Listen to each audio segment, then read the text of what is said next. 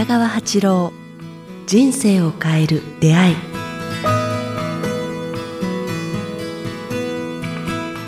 こんにちは、早川洋平です。北川八郎人生を変える出会い。今日は第16回をお届けします。北川先生よろしくお願いします。よろしくお願いします。さあ、これ配信される頃はもう間もなくゴールデンウィークという頃なんですけど、あ先生、ゴールデンウィークっていうのはあんまり関係ないんでしょうか？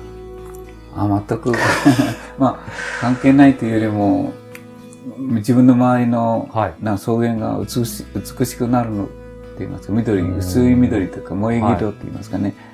あだから、なんか鳥たちが多くなるのと、なんからなんかな、あの、いろんな花が咲き始めるのが、自分にとってゴールデンウィークかなと思いますね。ああ、素敵ですね。い家の周り、風が爽やかになりますね。はい。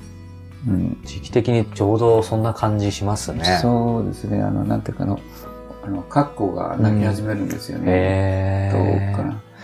先生、その実際ゴールデンウィークの時期っていうのは、そうするとそういう小国にいらっしゃるかとか、もう本当に流れに身を任せて、例えば講演会やってらっしゃる時もあるとか、逆に人が多いとか出のであんまり出てかないとか、なんか、あんまり決められてはいないんですか？毎年ゴールデンウィね。あの、ークって。た訪ねて、親しい人が訪ねてきたり、私の周りで一緒に瞑想したりとかいう時は、うん時間があれば、はい一緒にカッコを聞きながら、うん。草原で瞑想したり、青い空のもとに歩いていったり、天を仰い、ね、仰いだりとか、うん一緒にやります。楽しむようにしてますね。今年はおそらくはい。すいません。今年はおそらくどうされてそうですか？この配信される頃。あ今年は、5月は山形に行くんですよね。あ、そうなんですか。はいはい。だから楽しみって言いますか、山形の桜かな、あ山形の春をちょうどいい頃だったお聞きしたので。いいですね。ゴールデンウィークというか、はいその季節は山形に、はい、みな山形の皆さん、よろしくお願いします。また皆さんお便りください。さあ、えー今日第16回なんですけども、今日はですね、えー、第6、えー7回、8回でですね、前後編に分けた不安と怒りについてっていうのがうんうんかなり反響があったので、まあその続編というわけではないんですが、先生とも少しお話ししてですね、えーまあ不安とも連動して心配と不安についてっていうところでまた少し続きをやろうかなとそうですね。うん。まあ、日本人はこう、心配性ですよね。すごい、あの、はいと、それから大人になってくれば来るほど年を取った人たちは、はい。心配性から派生して不安になる。ずーっと不安の人が多いですよね。うんうんまあ、お金持ちもみんなあ不安ですよね。はい。で、不安の一番の原因は何かって言ったら、やはりこう、未来を恐れると言いますかね。うんこうマイナスの予想。なんか一番よく前も言ったと思うんですけど、気をつけてねって言ってる言葉の意味は、気をつけてねって言ってるのは事故に遭わないようにねって言ってるから、その時のうん一番大事なことは、その時に何をイメージして言ってるかって言ったら、うん事故とかトラブルとか、危険なことをしないでくれとかいうことをちらっとイメージしてるんですよね。はい。そしたら、神様は面白くて、うん。それをこうくれくれるんですよね。不思議ですけど。不思議ですよねそうですだから外国のなんか、は、すごくいい平和な国、あ、平和な国というよりも、発展した強い国とか、まあ、は先進国っていうのは、の言葉っていうのは、こう、非常にそういう意味では、明るい、未来の明るい言葉が、人生を楽しむ言葉が多いんですよね。確かに Good morning とかね、Have a nice time そうだとか、こう、いい時間をとか、ね、help とか、楽しんでるかとか、こう、必ずポジティブな感じがありますよね。日常の言葉がポジティブなんですよ。だから、うんということは、意識、いつの、常時意識、この人生を楽しもうと思ってるわけですよね。うん。だから日本人は、大丈夫とか、うん。その後ことしたらダメだよとか、うん気をつけてね。うん。で、気をつけてねとか必ず何回も言いますよね。恐れながら生きてるっていうのがあって、なんか多くの人たちが不安と心配性ですよね。それを取ってあげたいなっていうか、うんそんなにやってこないよ。それは、こう先生がそれこそ本当にもう小さい時から、今につ、もうずっと日本人が脈々と持っているものなのか、まあそれにしても年々そういうのを深まっているのか、先生どう感じられますか？ずーっと小さい時から日本人はそうだと思いますよね。ああ、そうですか。うん、で、じいちゃんおばあちゃんが言って、うん上の、あの、あの、お母さんが、お父さんが受け継いで、自分たちが受け継いで、またそれを子供たちに不安とそれを受け継いで、ずーっとその生き方をみんなが受け継いでるような感じがしますね。なんでですかね？先生どう思います？やっぱり、こう、日本あの、まあ、台風とか、うん。災害が多かったせいもあるんですけども、あまあ、あの、あの、あの本に書いてあるけど、書いてありますけど、日本人の体質として、こう、ラテンのように、こう、楽しまないと言いますかね、うん。こう、あの、年質、ちょっとこう、しつこいタイプの東洋人っていう日本人独特の、そういう食べ物といろんな影響があるんでしょうけども、ー島国とかも関係あるんですかね。ありますね。やっぱ、イギリスなんかはやっぱ気候が悪いから、いつもこう曇り空だから、はい。彼らもすごい、恐れと不安の国民だと思うんですけどもそうすると、なんか今の話聞くと、あれ？日本人ダメなんじゃないか、ネガティブ思考ダメなんじゃないかっていうことだけってわけでもないわけですよね。ダメじゃなくて、そこの思考のあり方を変えれれば、変えることができれば、うん。あいいことをや、同じ日本に住んでても、うん。あ人生を楽しんでる人たちはいっぱいいるって、そういううんポジティブに生き方って、まあ、はい行き渡、最近行き渡ってきたと思うんですけどね、うんそういう考え方をしようっていうことが分かってきて、うん。でも、もっと徹底してそのことをこう知って皆さんに、うん。まあ、楽しんでもらいたいな人生を。じゃあどうしたらいいかってこまさにとなんですけどね。でも先生おっしゃったまさにその、まあ、ある意味北川流ポジティブ思考の進めみたいなことを伺いたいんですけど、やっぱり、巷でいろんなそういう本とか、えーお話もありますけど、とにかく、とにかくポジティブにいけとかっていうね、流、えー流暢もあったりとか、あとは、やっぱりさっきの話と通じますけど、言葉をとにかく、本当はネガティブなことを思っててもポジティブな言葉だけを使いなさいとか、いろんなことありますけど、北川先生としてはどう？ぼ僕としてはその言葉だけじゃなくて心を、言葉っていうのは心で生じたことが言葉になると思うんですよね。ん。だから、まあ言葉だけやなだではなくて、ここ、その奥にある、あなんか、悟、小さな、悟りっていう言葉しか使えないんだけども、はい。自覚と言いますかね。それで、あやっぱり人生は楽しく生きていこう。うん。幸幸せに生きていこうって、その資格が誰にもあるんだっていうふうにこう、教えてもらって、自覚するって言いますかね。うんあ、俺も大丈夫なんだ。俺もその資格があるんだって。まずそれが基本で、じゃあ人生を楽しもうって。うん。で、まあ、あの、神様、このことを知ってもらうといいと思うんですよね。私が長く、長い断食を43歳の時にやった時に、うん。まあ、神様っていうかね、まあそういうものから教えてもらえ、教えてもらったことの一つは、はい。なんかこう、お俺はお前が大好きだよっていう言葉なんですよね。こう神様は、まあ僕の人間を大好き。うん。だから、お前が望むことは何でも叶えてあげようっていう、こう、言ってくれてる言葉を、ことはなんかそういう法則をいただいたんですよね。はい。お前がなぞ望むことを全部叶えてあげるよって。うん。うん。で それはすごく難しくて、だから、ということは、はい。日常の中の6割とか、または常時口、く口にしてることを実現してくれるんですよね。本当そうですねう。ん、だから、いつも恐れとかマイナスのことを口にしてるとか、そ、そちらにこ心を向けてるということは、うん。それが大好きって取られてしまうんですよね。うんお前が、ああ、大好きなんだ。じゃあ、お前に、お前が望む不安と恐れと失敗をあげるよっていうか、うん。人が嫌われて人からこういじめられることがお前大好きなんじゃないか。うん。じゃあ、それをあげあげるよ。うん。お前が、もしも人と付き合うことが大好きで、人人のことを祈ることは、どう幸せになってほしいとか、楽しいとか、嬉しいとか言葉をたくさん使うならば、ああ、うんそれが大好きなんだね。うんじゃあ、お前に嬉しいことや、楽しいことや、あ喜ぶことをあげよう。だから、お前のあ望む、一番望むことをこうイメージしてごらん。それがうんイメージデザイン、イメージデザインっていうか、それがクリアになった時には、そちらにこう、神はくれるんですよ。うん。ところが、お大の場合、日本人はこう、マイナスのイメージデザインが上手なんですね。あ気をつけてねって言った時は、こう、事故とか、うんあんな事故合わないようにとか、パーンとこう、事故のイメージをこうんうデザインするんですね。はいはと思う。だから、楽しんでねとか言うときに、い笑顔でニコニコして、こう、帰ってくる場面を描くことが下手なんですよね。で、やったとか、達成したぞとか、胴上げされてるとかいう場面を描くのが下手なんですよね。野球の時でも、だから、緊張するっていうのは失敗しようすることを恐れるから緊張するんですよね。うん。であの辺の、あれは外人らが上手で、ううんまくいった時のことをこうデザインしてうん。教えてくれる両親が上にいるならば、うん。あいつもこう、そういう時にこう緊張しないっていうかね、俺はこういう時に強いんだとか思えるような人間になっていくんじゃないかなと思うんですよね。うん。だから我々はちょっとそれが下手なんじゃうないかな。ん。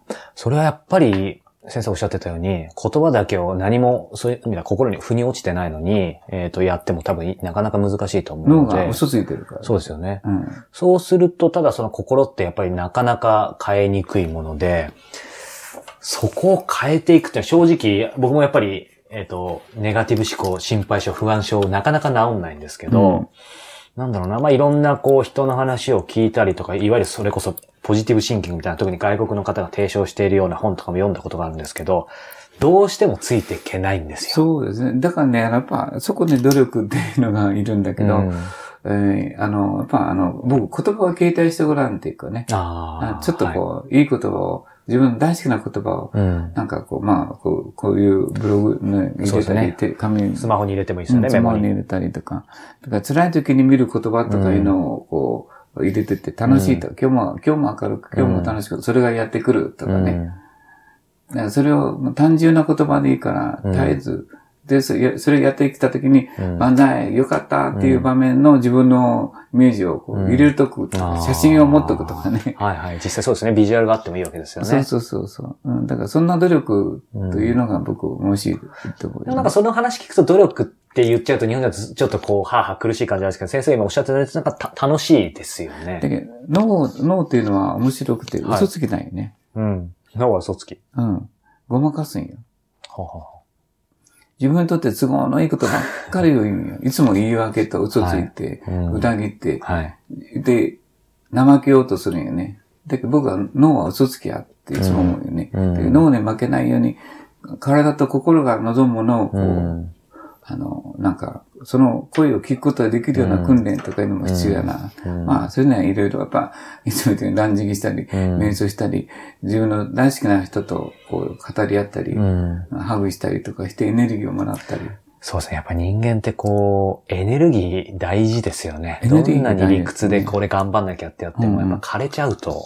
で、こう、への字になった顔の人と、ニコニコニコニコ人の、している人の顔のそばに、あしてる顔の人のそばに行くとエネルギーが違うやんね。そうですね。なんかね、明るくて強くて、うん。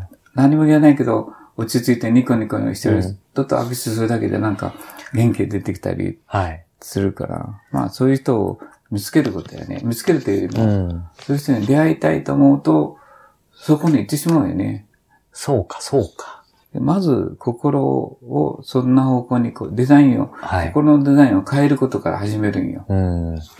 あ、確かに大変参考になります。先生に以前ね、そのマイルールというか、まさに言葉っていうのを教えていただいて、僕も毎朝毎朝見てるんですけど、やっぱり振り返ると、どちらかというと、まあ必要なんですけど、戒める言葉ばっかりで、うんもうちょっとそういうのもあってもいいかもしれないですね、先生で、のそれ言いながら、俺はやってこないと心があるとダメなんよね。うんうん。だけどそれを受け入れて、あ、やっぱりやってくると。ほらね、やっぱりって僕いつも言ってるんだけどそうですね。うん。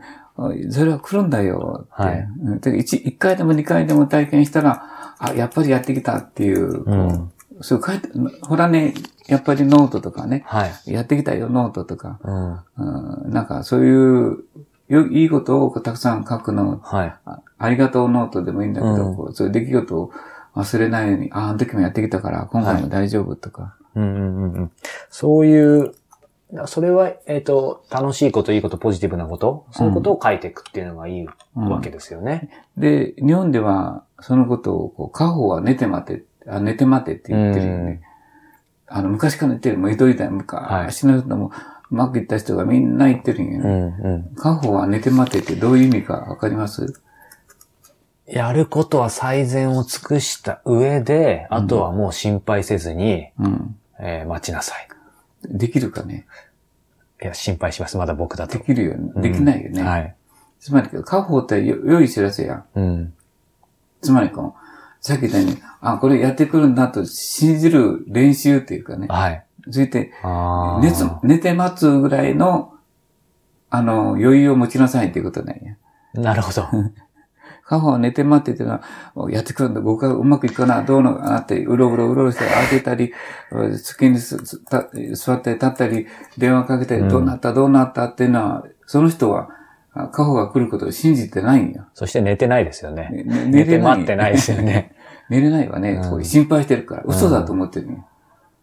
やってこないと思ってるそこのわずかの差なんよね。うん大丈夫？うん。なんとかなる。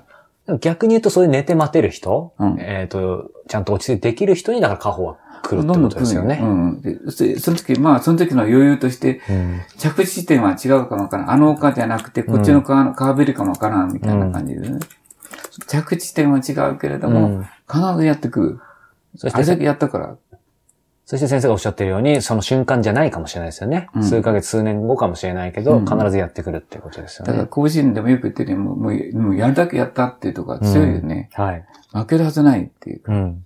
でも、ま、でも、ま、その時負けてもまた、後で人生の後半で、えーその、それに見合うだけの、はいお土産、あ、かお、お、お土産じゃなくて、なんていうか、ご褒美が来るんようね。ん。なんかそう考えると楽しいですね。楽しいよ。絶対この人生は楽しい。早くそのことを知って、うんなんか、そういう人と出会って教えてもらうことやね。うん。そういう両親を持つっていうのはう、んすごい、特に母親がそうだと素晴らしいよね。じゃあ今これ聞いてる方で、正直とてもそうは思えない、まあ自分も含めて、自分の周りの方も、そういう今みたいな感じじゃない環境だとしたら、やっぱり自分からさっきおっしゃったように、こう決めて、まあ自分からそういう楽しい、楽しいというか、そういう、えー考え方できる方のところ行くか、自然と導かれてそっちに行くかって言って、うんちょっとずつ変わっていくことですかね。そうやね。うん。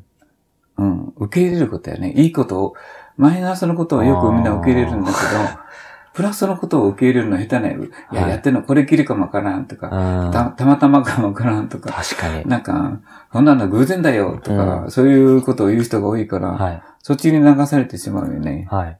だけどさっき言ったように、自分にはつ尽きることなくこれをやってくるっていうことを、はい。なんか脳に入れ込むっていうか、はい。うん、そこですね。尽きることなくやってくるの大丈夫なんや。で、そういう人を見ることやね。うん。そういう人はゆったりとしてるし、信じてるし、で、その人がそうやって生き続けてるってことを見ると、ちょっとずつ自分も信じられるようになるかもしれないですよね、この世界を。うん。僕が言ったら絶対大丈夫って思うね。その世界に行くことができれば。そうですね。やっぱり自分でいきなり変わるって難しいでしょうから、やっぱりまさにこの番組の出会いじゃないですけど、そういう人と出会う。その人の色を浴びるみたいなもんよね。そうですうんね。色に染まるっていううか。ん。だから、えまあ、ここんな風に、その人の言葉のエネルギーを浴びるっていうかね。うんだから、講演とか本とか、なんか、素敵な人になったら、その人の声を浴びるっていううのは、ん。すごくいいことだと思うわ。あ、そうですね。声を浴びに行きなさい。僕いつも言ってる。なるほど。だその色に染まるはい。